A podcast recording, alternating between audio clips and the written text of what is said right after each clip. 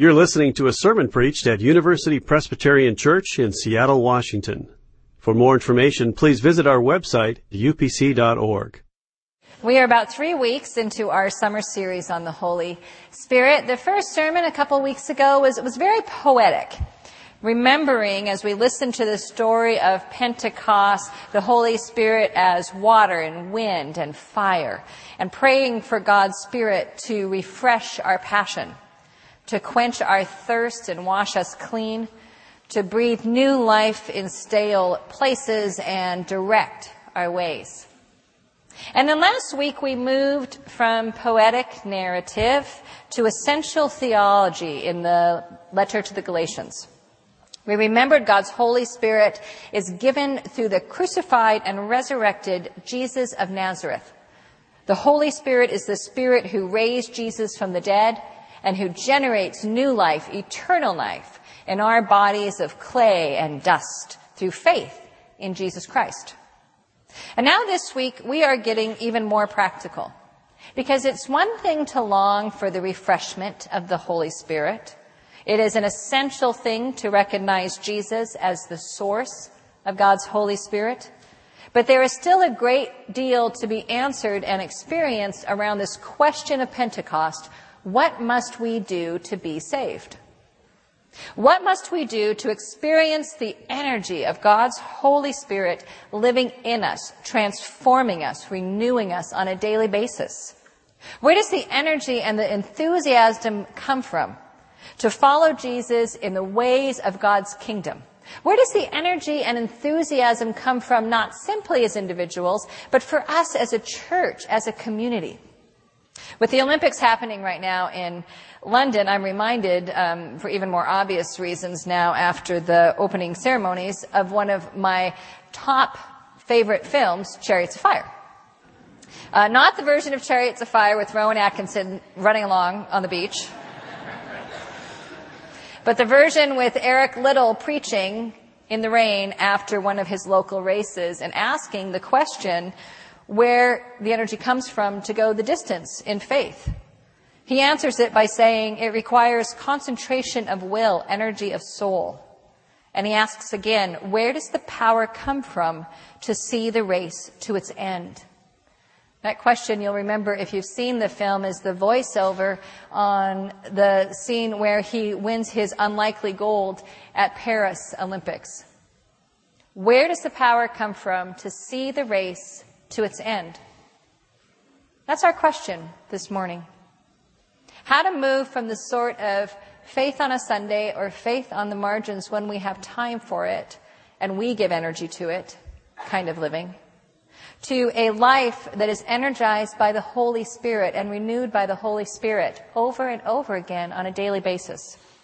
And we're going to explore it in another one of Paul's letters. This is a letter to the believers at Thessalonica. This has become a favorite letter of mine.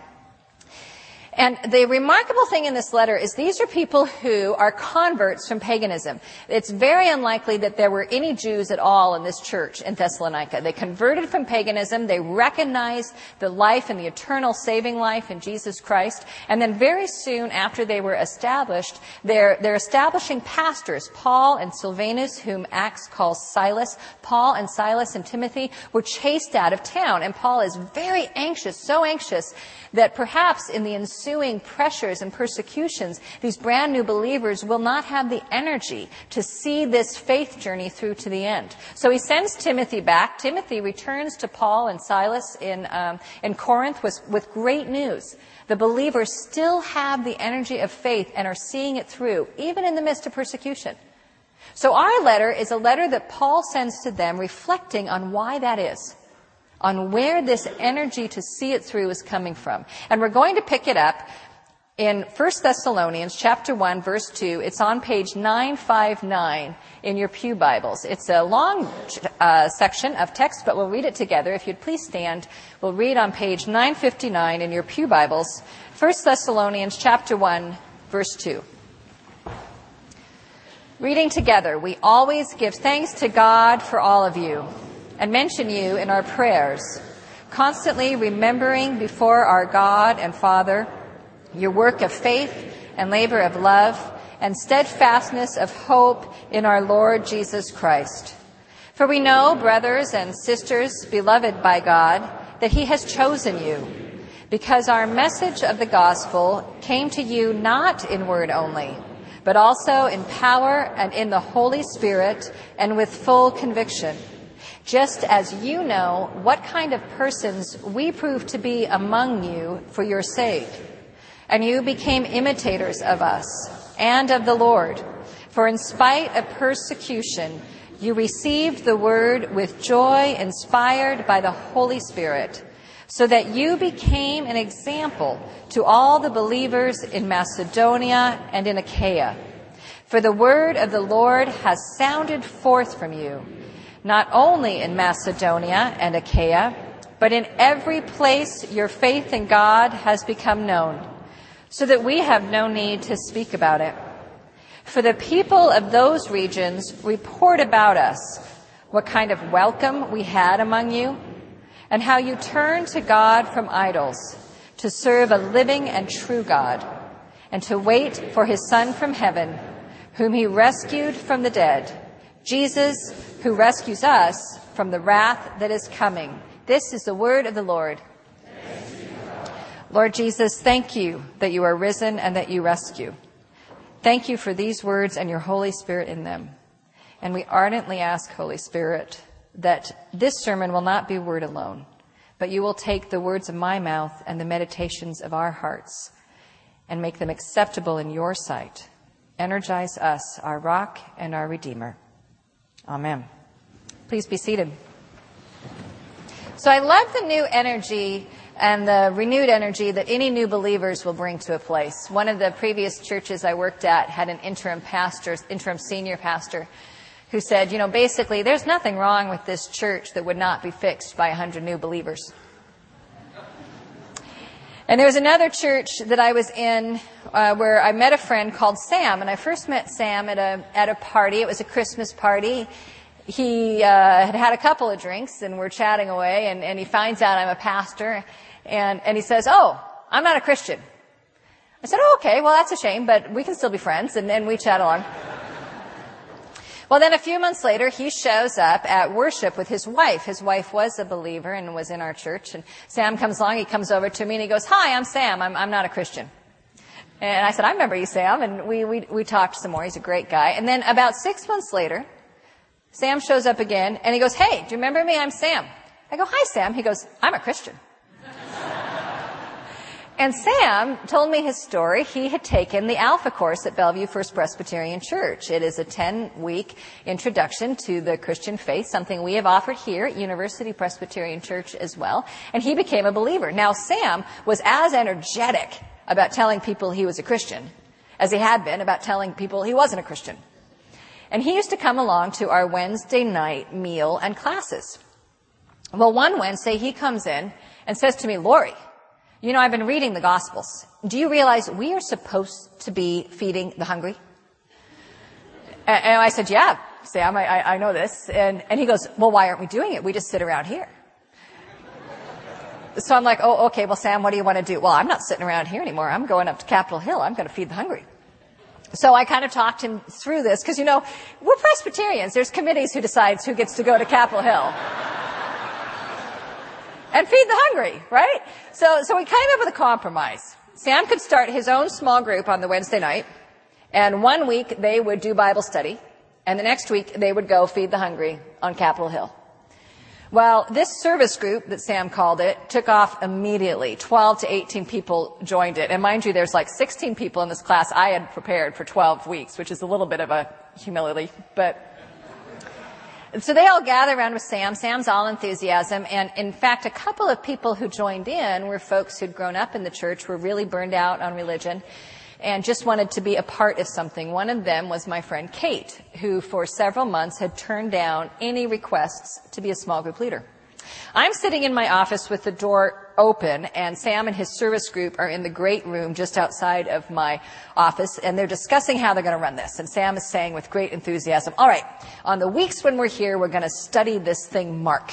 And uh, we'll do the first book of Mark one week, and then we'll do the second book of Mark the next week, and we'll do the third book of Mark. And, and, and Kate kind of gently says, well, you could call them chapters if you want. Most people call them chapters. And as they're going along, and Kate is very uh, kindly, I mean, never, with great enthusiasm, working with Sam on how to put this together. Sam finally looks at her and goes, hey, you seem to know a lot about this. Why don't you lead this group? and Kate goes, Wheeler, did you set this up?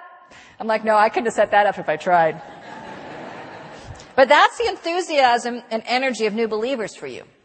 Even the most burned out lifers in the church find themselves re-energized by what a living God is doing in another person.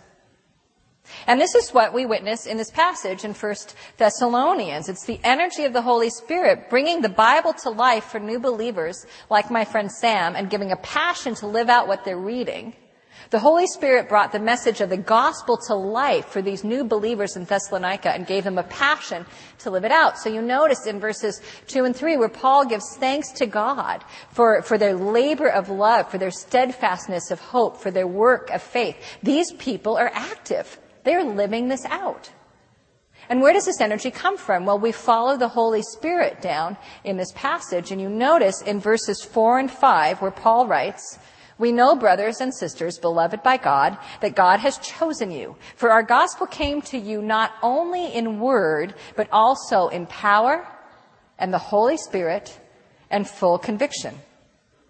See, it's the presence of God's Spirit that gave Paul the confidence that these believers were beloved and chosen. And to, to really appreciate the wealth of what's going on in this passage, we need to look at the history of the Old Testament, at the history of Israel.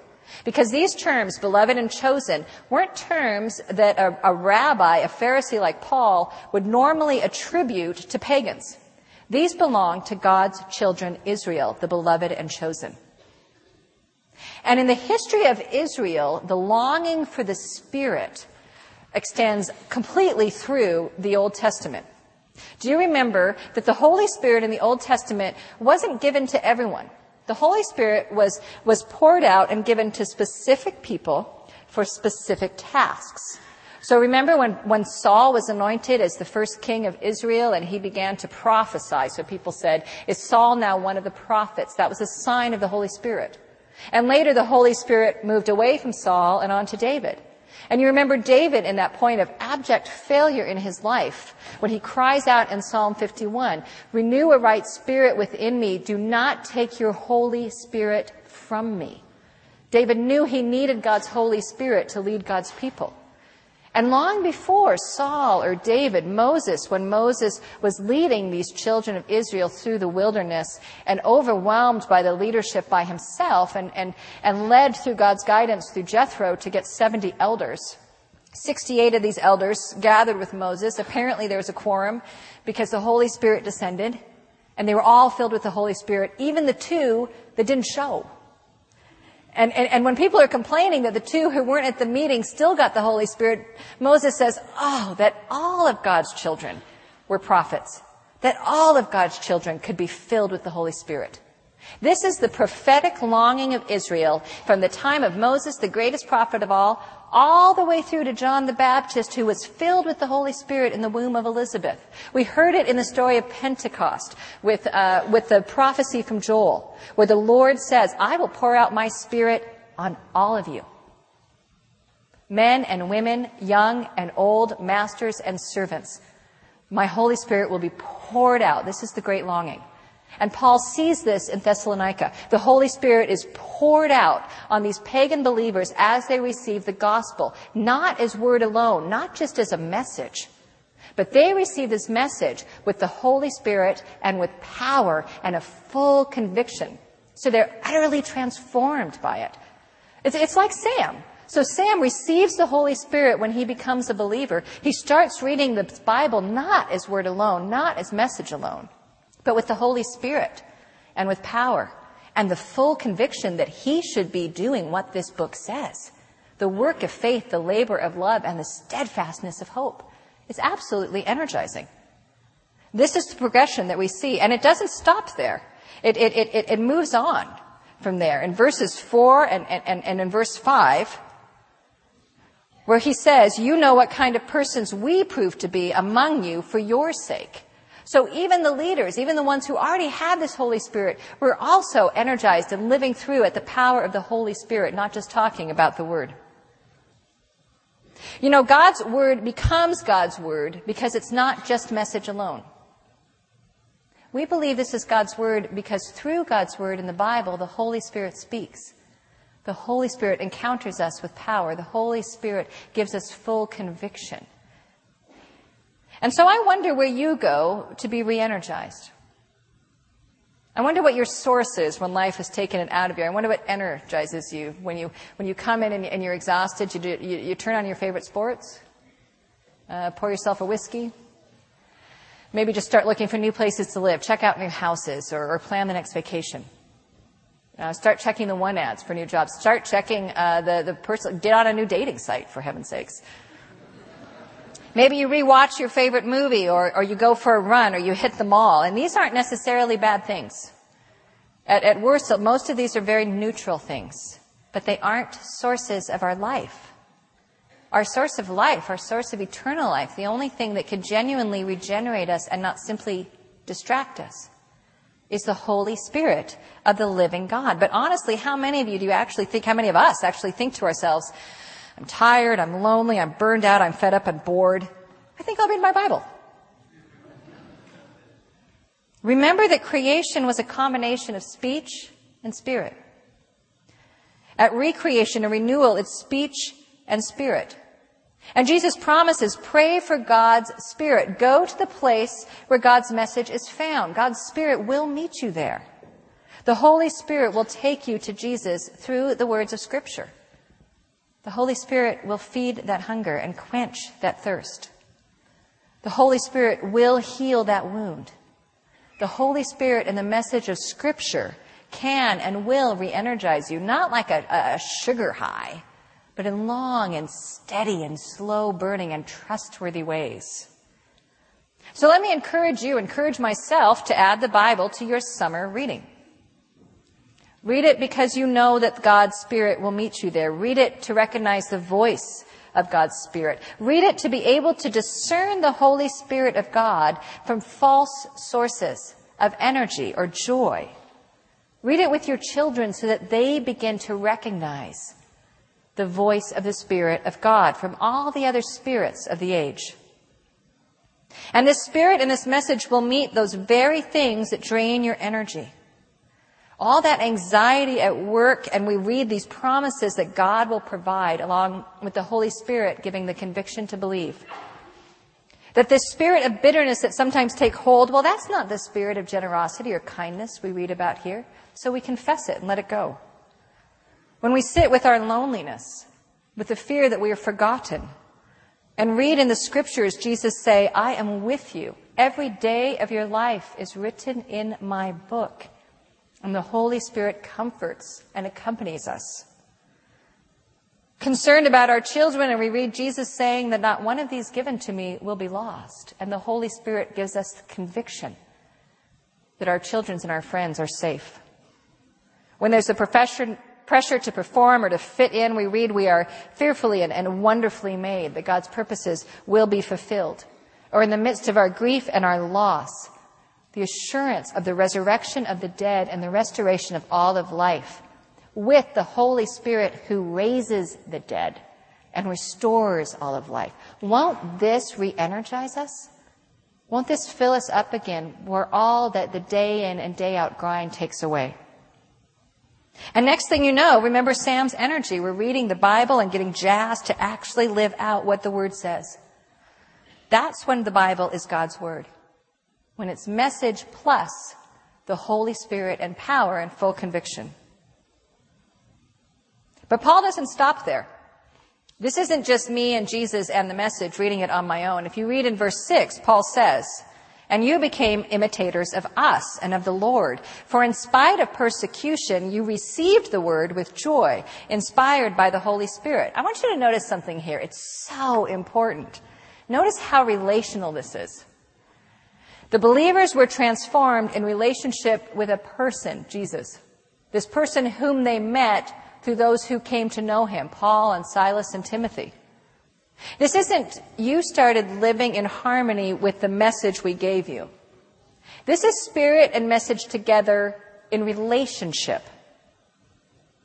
The mix of message and spirit and relationships is what transforms. George speaks about this so often to us as a community, calling us to be a community of communities. Because he knows what Christians have known throughout the ages, what Paul knows. We can't do this alone. The Holy Spirit is communicated and energizes us in relationship. And this is essential to the energy to see this through to the end. The early church taught faith through spirit filled relationships. You became imitators of us and the Lord. It's why we meet in corporate worship. It's why we pray especially for our brothers and sisters who are sick or homebound. Because we know how incredibly difficult it is to continually have hope re-energized when you're alone. It's why we gather in small groups and walk with mentors and send our youth on retreats and trips like Shasta or beyond Malibu. It's why George is continually challenging us to be in community. Because life is difficult enough. I mean, did you catch this later on after verse 6? You received the word with joy, inspired by the Holy Spirit, in spite of persecution.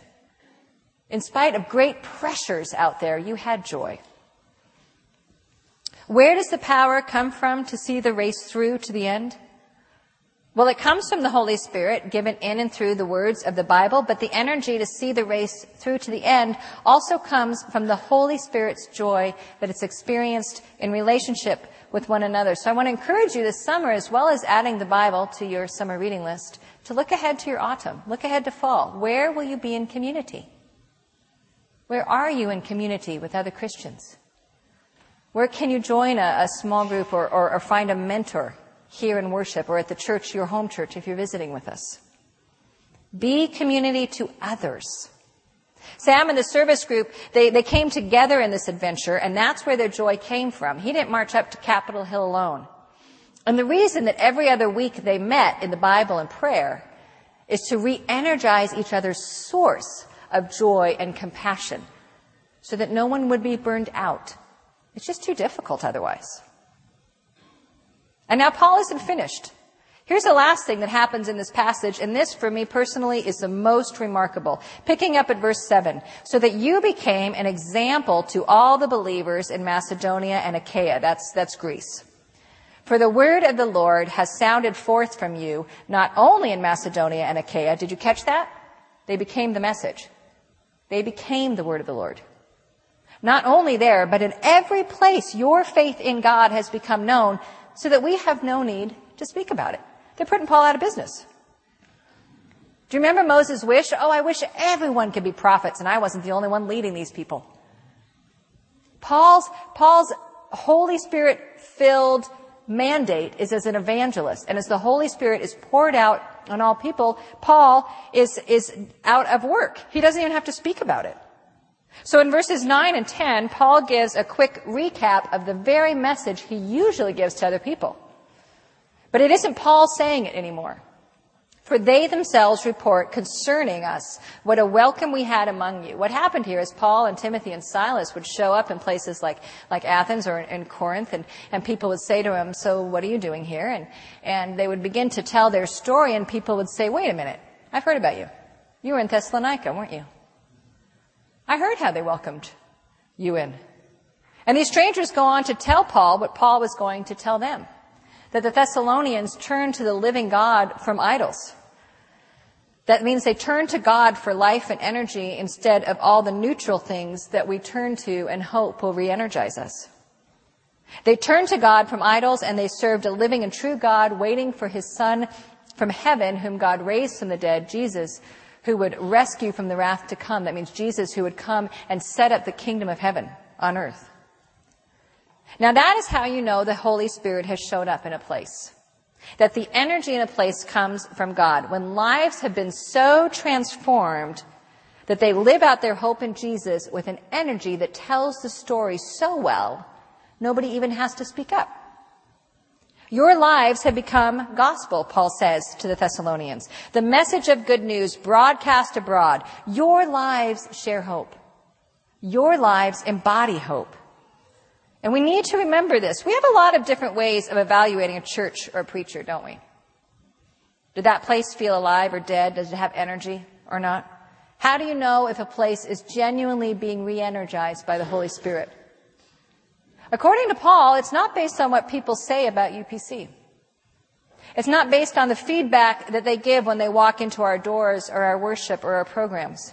It's not what people say in Seattle about the energy here or the way we preach or do music or do programs. I'm not denigrating these things. These things are important. We have a long legacy in these areas, and that's very important. But the final measure, these aren't ends in themselves. The measure of our worship, the measure of our preaching, the measure of our programs is not what people say about us on Sunday. It's what people are saying about us out there Monday through Saturday. It's those stories that are so energizing. When I accepted this position at UPres and let friends overseas know that I was taking it, even friends who I didn't think had ever heard of UPC had stories to tell me. Oh, I know that place. My friend's kid came to faith there. Now he's a pastor in California. My friends in Scotland know this place because, because this is the church that helped establish a youth ministry there. And can you imagine how many other stories there are? And isn't it so energizing when that becomes the measure of where and how the Holy Spirit is energizing us here? Hey, I've heard of, of, of UPC. What kind of a story will Seattle tell about us? They're the ones who advocate for street youth in the U District. They're the ones who embrace these students at the University of Washington, give them a home away from home. They're the ones who come alongside the elderly, the children, the sick. Can you imagine? Because this is the third thing I'd like you to do this summer is start to dream. Dream about what the Holy Spirit of God will do in Seattle and around the world because we are re-energized, not for our sake, but for sake of the world, for the sake of seeing our hope in Jesus Christ. So in Thessalonica, the Holy Spirit and the message became God's Word when they came together. Add the Bible to your summer reading list and pray for the Spirit to meet you. And the Holy Spirit and the message in relationships transformed lives, even in the midst of all the pressures of the day in and the day out. So I encourage you, make room for community. And finally, the Holy Spirit and the message through relationships transforms lives, not simply here, but throughout the world. So let's dream what is it that in the next 10 to 20 years our city and our world will say about this community at University Presbyterian Church? And I wonder if you remember Sam and that group that broke all the rules. We were putting wheels on that car as we were driving it. And eventually that service group finished. But I'll tell you something wonderful is a few years later, that church, Church at the Center, called a pastor who had a vision for, can you see it? Capitol Hill. And now Church at the Center that used to be at Queen Anne has moved up and is Capitol Hill Presbyterian Church. They live out the hope of Jesus Christ in that very place that God had given Sam a passion for. Oh, that all of God's children were prophets. Let's pray. Lord Jesus Christ, you haven't given us nothing. You have given us everything.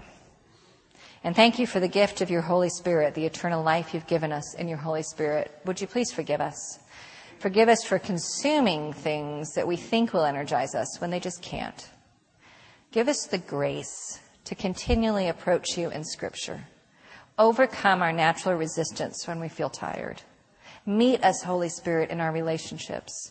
Restore what is broken and re energize what is lovely. And God Almighty, make us prophets. Give us your spirit to dream your dreams for Seattle and this world. It's in your name that we pray this, Lord Jesus. Amen.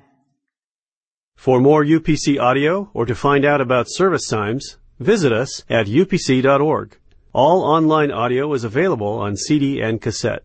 To order copies of sermons and classes, please visit upc.org slash audio Email audio at upc.org or call 206 524 7301 extension 117.